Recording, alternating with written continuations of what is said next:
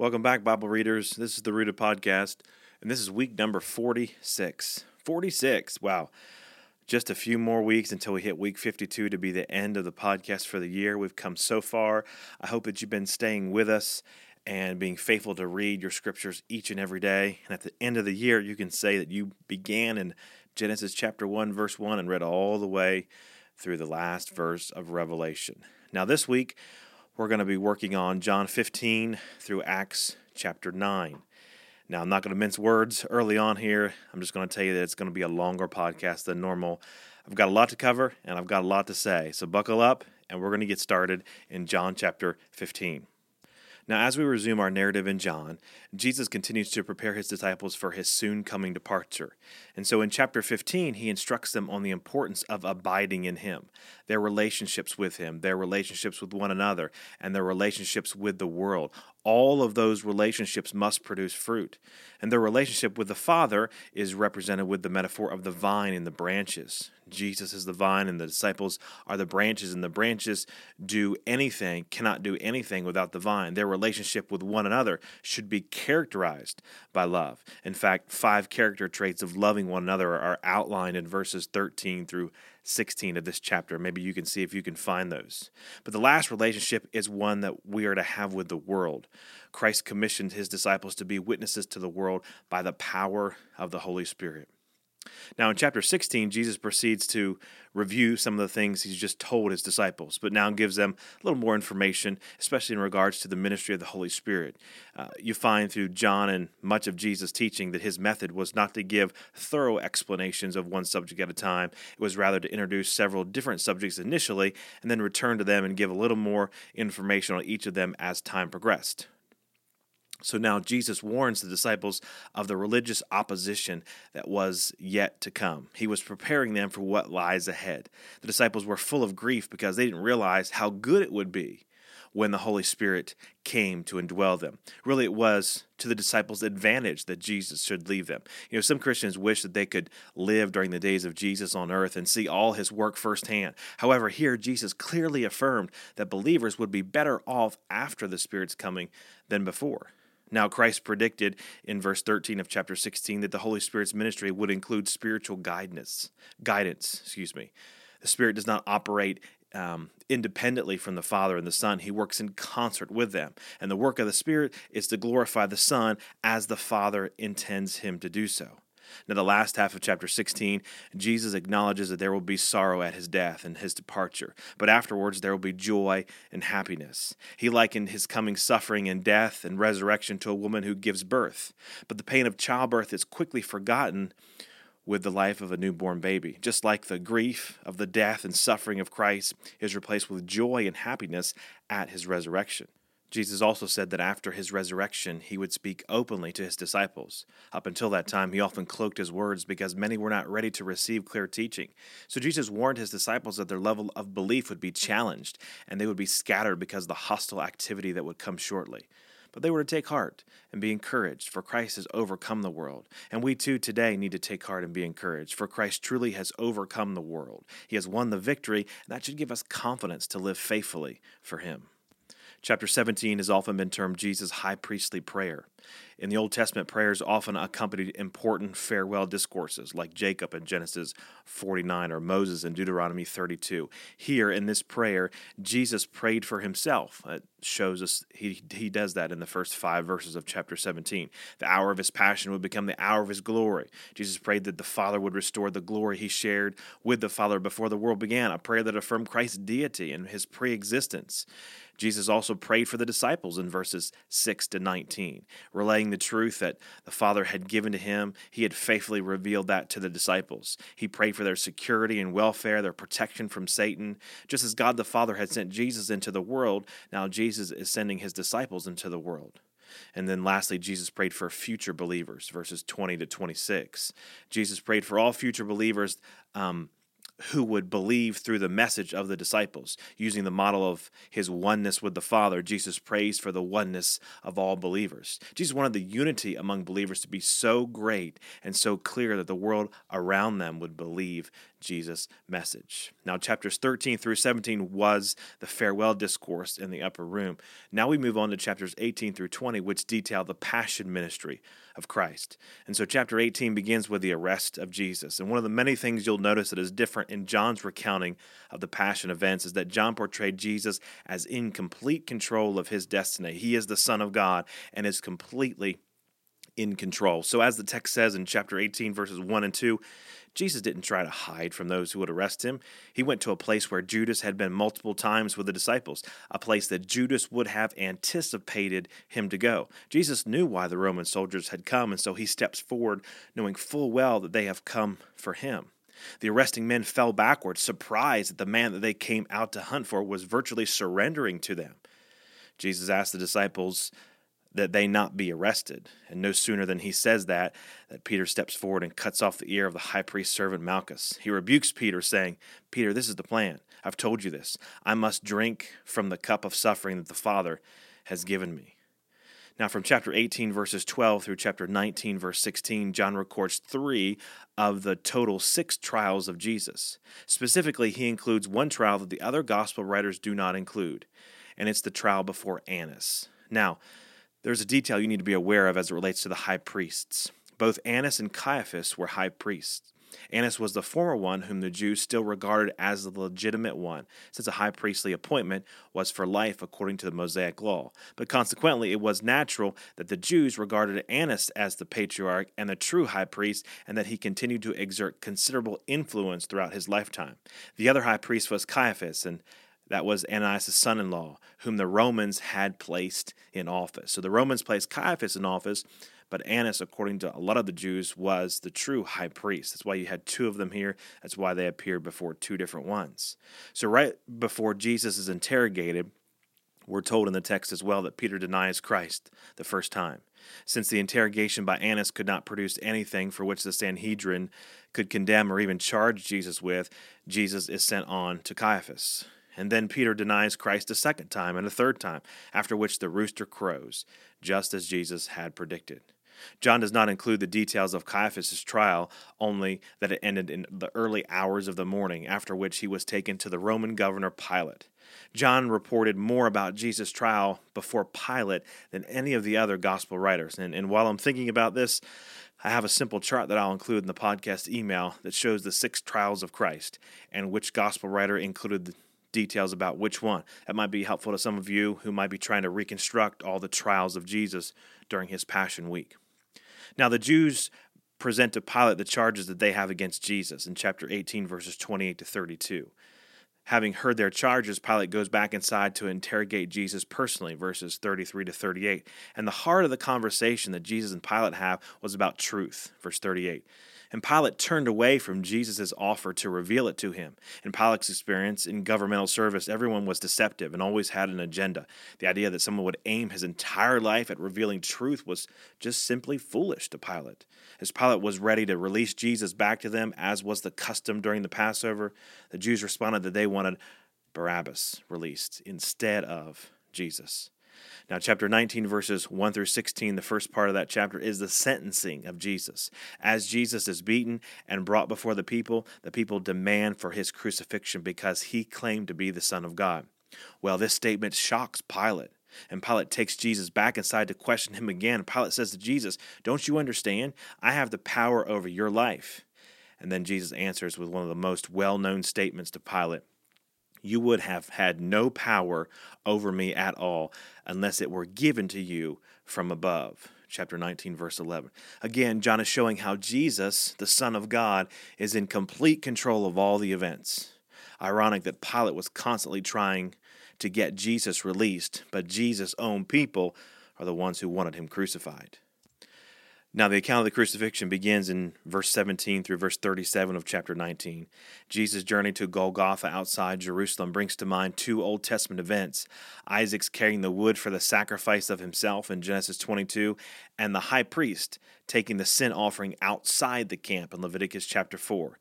In fact, if you were to go to Hebrews chapter 13, it also tells us that Christ was crucified outside the camp.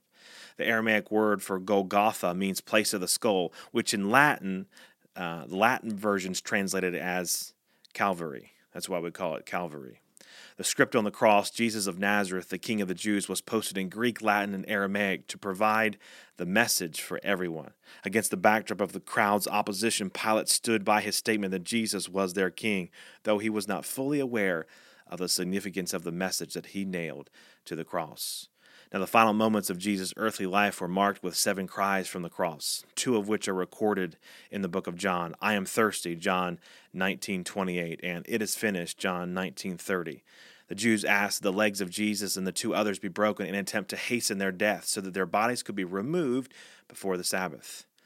Only John recorded the cooperation between Joseph of Arimathea and Nicodemus, who Pilate asks, or excuse me, who asked Pilate for Jesus' body and buried it with a mixture of myrrh and aloes in accord with the Jewish customs. Now, chapter 20, everything comes to a climax at the resurrection. John was highly selective in which events he chose to record. John, the disciple who outran Peter, wrote his gospel as an eyewitness to the resurrection. John specifically noted the exact position of the grave cloths and the folded head cloth separate from the linen. John singles out the account of Mary Magdalene. She mistook Jesus for the gardener before he revealed himself to her. Jesus would not allow her to continue clinging clinging to him since he had already told her that he must ascend to the Father. Now, chapter 19, verses 30, excuse me, chapter 20, verses 19 through 31 was the Sunday evening of the resurrection when Jesus appeared to his disciples behind closed doors. His risen body with the scars conveyed the proof of his death, and his presence confirmed the proof of his resurrection. John also included the account of Thomas here, whose doubts about Jesus were now no longer doubts. Chapter 21 includes the po- more post resurrection appearances which would have occurred during the 32 day period between Thomas's confession, chapter 20, verse 28, and Jesus' later ascension in Acts chapter 1, verses 9 through 11. Seven disciples who saw Jesus are specifically named here, and this is a fitting way, I think, to end the book as John permits us to see a fallen Peter that is compassionately restored by Jesus. And the final verse of John, as we have mentioned it before, reminds us that the Gospel of John, as well as the other Gospel writers, recorded just the highlights of the ministry and life of Christ. If these writers were to write down everything Jesus said and did, the whole world could not contain the books that could be written about the life and ministry of Christ. What we have in the Gospel writers recounting of the life and ministry of Christ is all that we need to believe. Now, that ends the book of John, and that ends the first section of the New Testament we know as the Gospels. Now we move on to church history, which is found in the book of Acts. Acts is the inspired sequel to the Gospels as the story of Jesus' resurrection begins to spread like wildfire. Now, a few things about the book of Acts you'll want to note. First, Acts is highly geographical. The gospel moves out from Jerusalem to the larger territories of Judea and Samaria and eventually reaches to the furthest extent of the known world. Second, Acts demonstrates the gospel is going to get spread by God's sovereign control, and there is nothing that's going to stop it. Remember the words of Christ I will build my church, and the gates of hell will not prevail against it. The gospel is like a train, and it's getting out, and you either get run over or you get on it.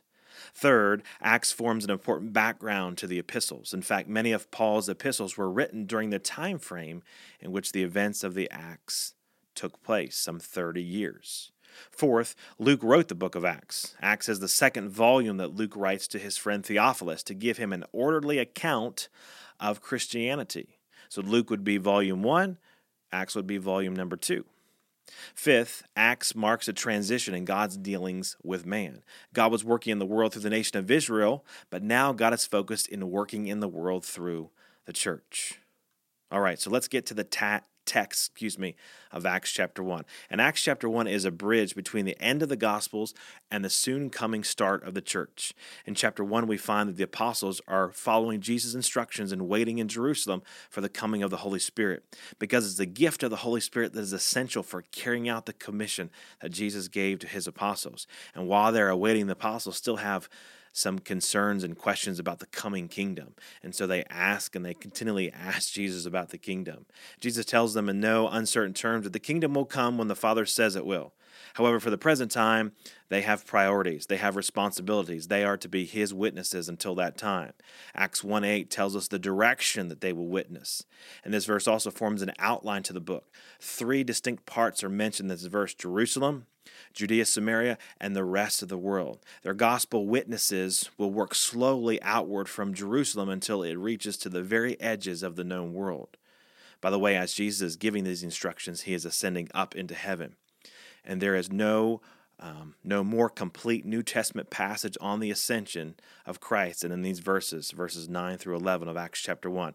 And notice carefully that it says that in the same manner in which Jesus left is the same manner in which he will return. This is a great proof text of the visible and earthly return of Christ in the future.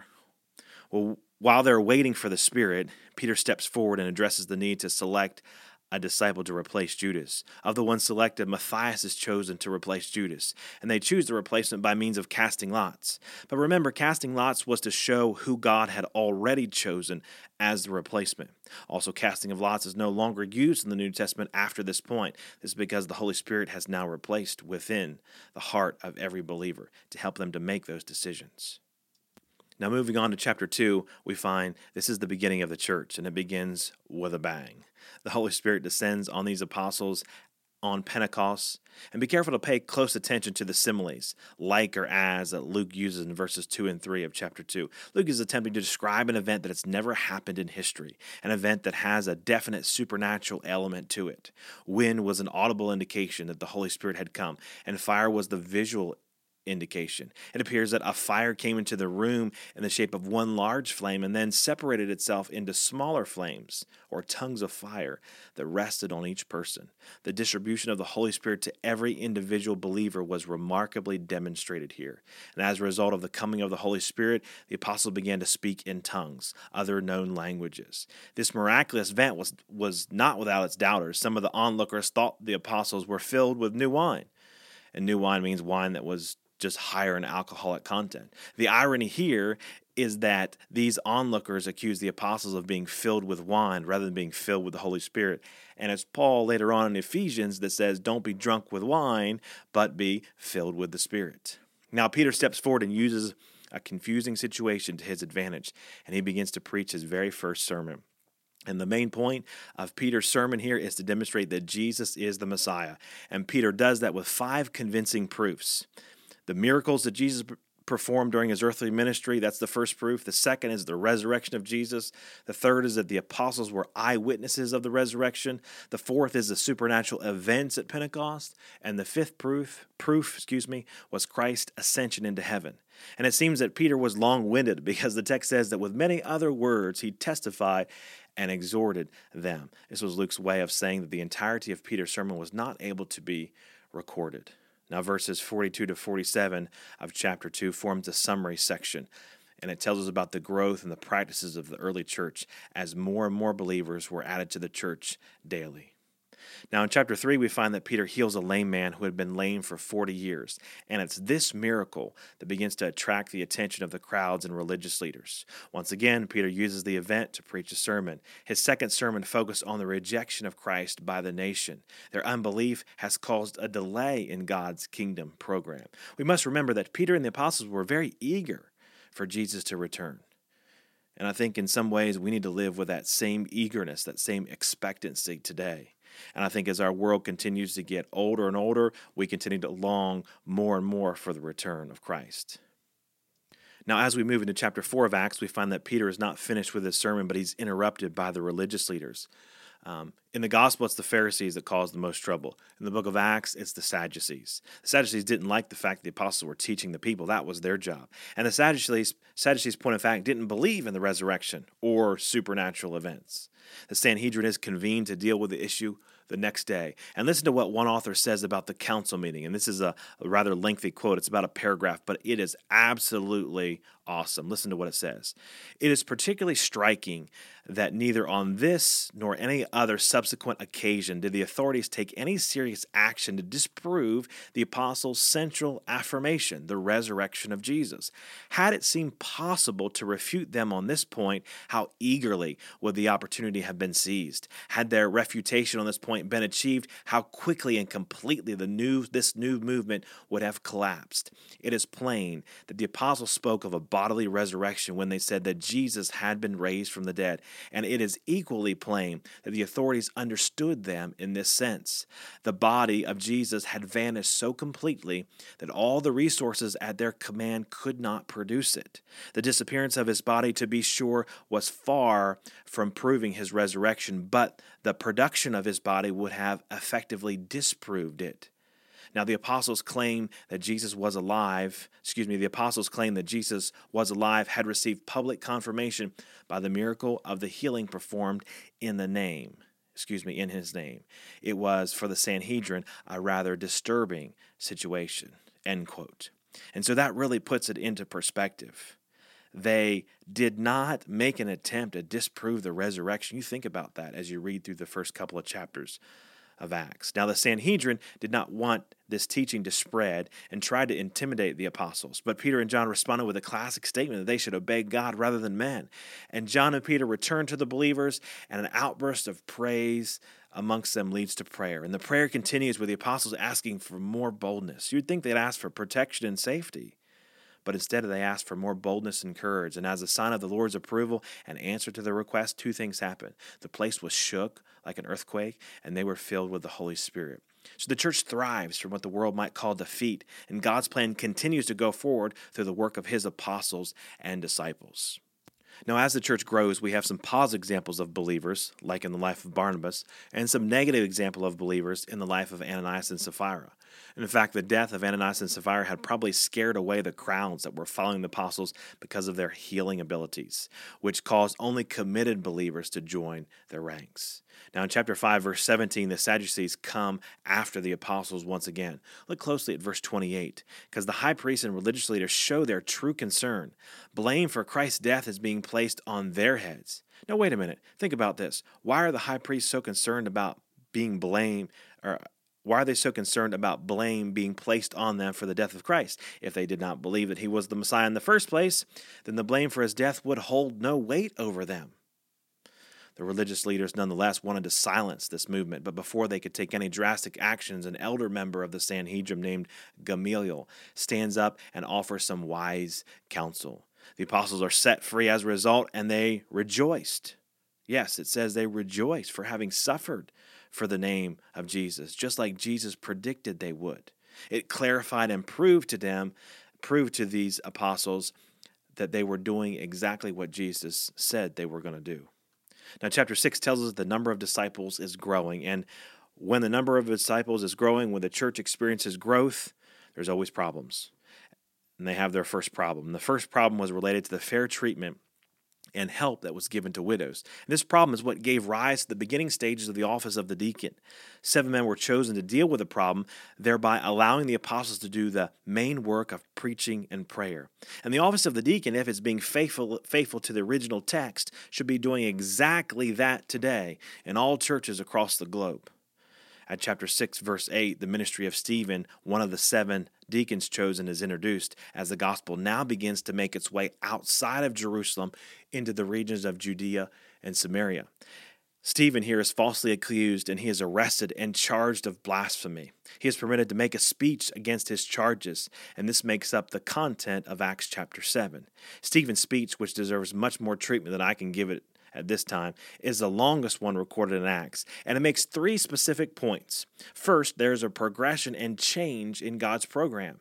Second, God's blessings are not limited to the land of Israel and the temple. And third, Israel and its past have always had a pattern of opposition towards God.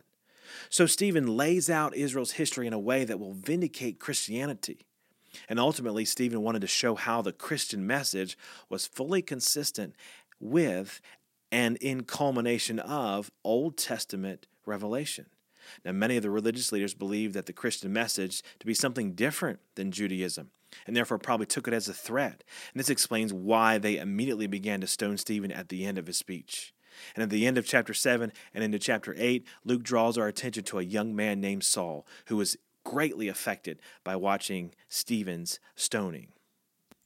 As Saul was making it his mission to persecute the church, the scene shifts to the ministries of Philip in the region of Samaria. Philip was the second of the seven men chosen of deacons back in Acts chapter 6, and Philip has a confrontation with Simon the sorcerer in verses 9 through 13 of chapter 8. There's a contrast here between authentic Christianity and counterfeit Christianity that we would contrast if we had the time to. But when the news reached the apostles that the Samaritans were accepting the message by means of Philip, they were sent to confirm it. And Peter and John laid their hands on these Samaritan believers, and they received the Holy Spirit. This is often termed, for those that study it, the Samaritan Pentecost. Now the scene shifts back to the ministry of Philip, and this time he's ministering to an Ethiopian. An Ethiopian is trying to make sense of an Old Testament passage in Isaiah chapter 53 and how it relates to Jesus. Philip helps explain to the man the good news of Jesus from this Old Testament passage in Isaiah. And if Philip used Isaiah 53 to explain Jesus from the Old Testament, then, friends, we should be doing the same thing for those that we come into contact with who might not accept the New Testament as authoritative. Philip also baptizes the man and is caught away. Now the narrative takes us back to Saul, who had been persecuting the church harshly. And in fact, chapter 9 tells us that he is on his way to Damascus to persecute more Christians. But this is when he has his Damascus Road experience. Jesus appears to him and asks Saul, Why were you persecuting him? Notice the pronoun him, speaking of Jesus. Jesus said it this way to help Saul understand that if you persecute the church, then you are persecuting Jesus. Saul is not the only person who received a vision in this chapter, Ananias, uh, Ananias is told by the Lord to go find Saul. Uh, of course, he is reluctant, and I would be too, but follows in obedience, and, and Ananias lays uh, on his hands, and it restores Saul's sight. Now, Saul's conversion or Paul's conversion experience shows up three different times in Acts Acts chapter 9, right here, Acts chapter 22, and Acts chapter 26. And if we combine all three of them, we get a more complete, uh, a, a um, a complete picture of it. But for now, we leave this chapter with a bit of irony. Because instead of trying to stop the gospel from reaching the world, Paul is chosen by God as a vessel for taking the gospel to the world. All right, we're finished for this week. I told you it was going to be long, and it was long. So we'll stop here for this week. Next week we'll pick up we'll pick uh, up with Acts chapter ten. We'll go back to Peter, and as you can see, that the scene constantly is going back and forth here in these um, chapters after chapter 5, 6, 7, 8, 9, 10, 11, 12. It kind of goes back and forth between Peter and back to Paul, and back to Peter and back to Paul. Um, but once we come back next week in Acts chapter 10, we'll focus on Peter. And then after Peter, we focus more on the missionaries of Paul as we'll finish out the book of Acts next week. All right, time for me to stop talking. Email any questions uh, you have to Bible reading at lmbc.org, and I will talk with you all next time.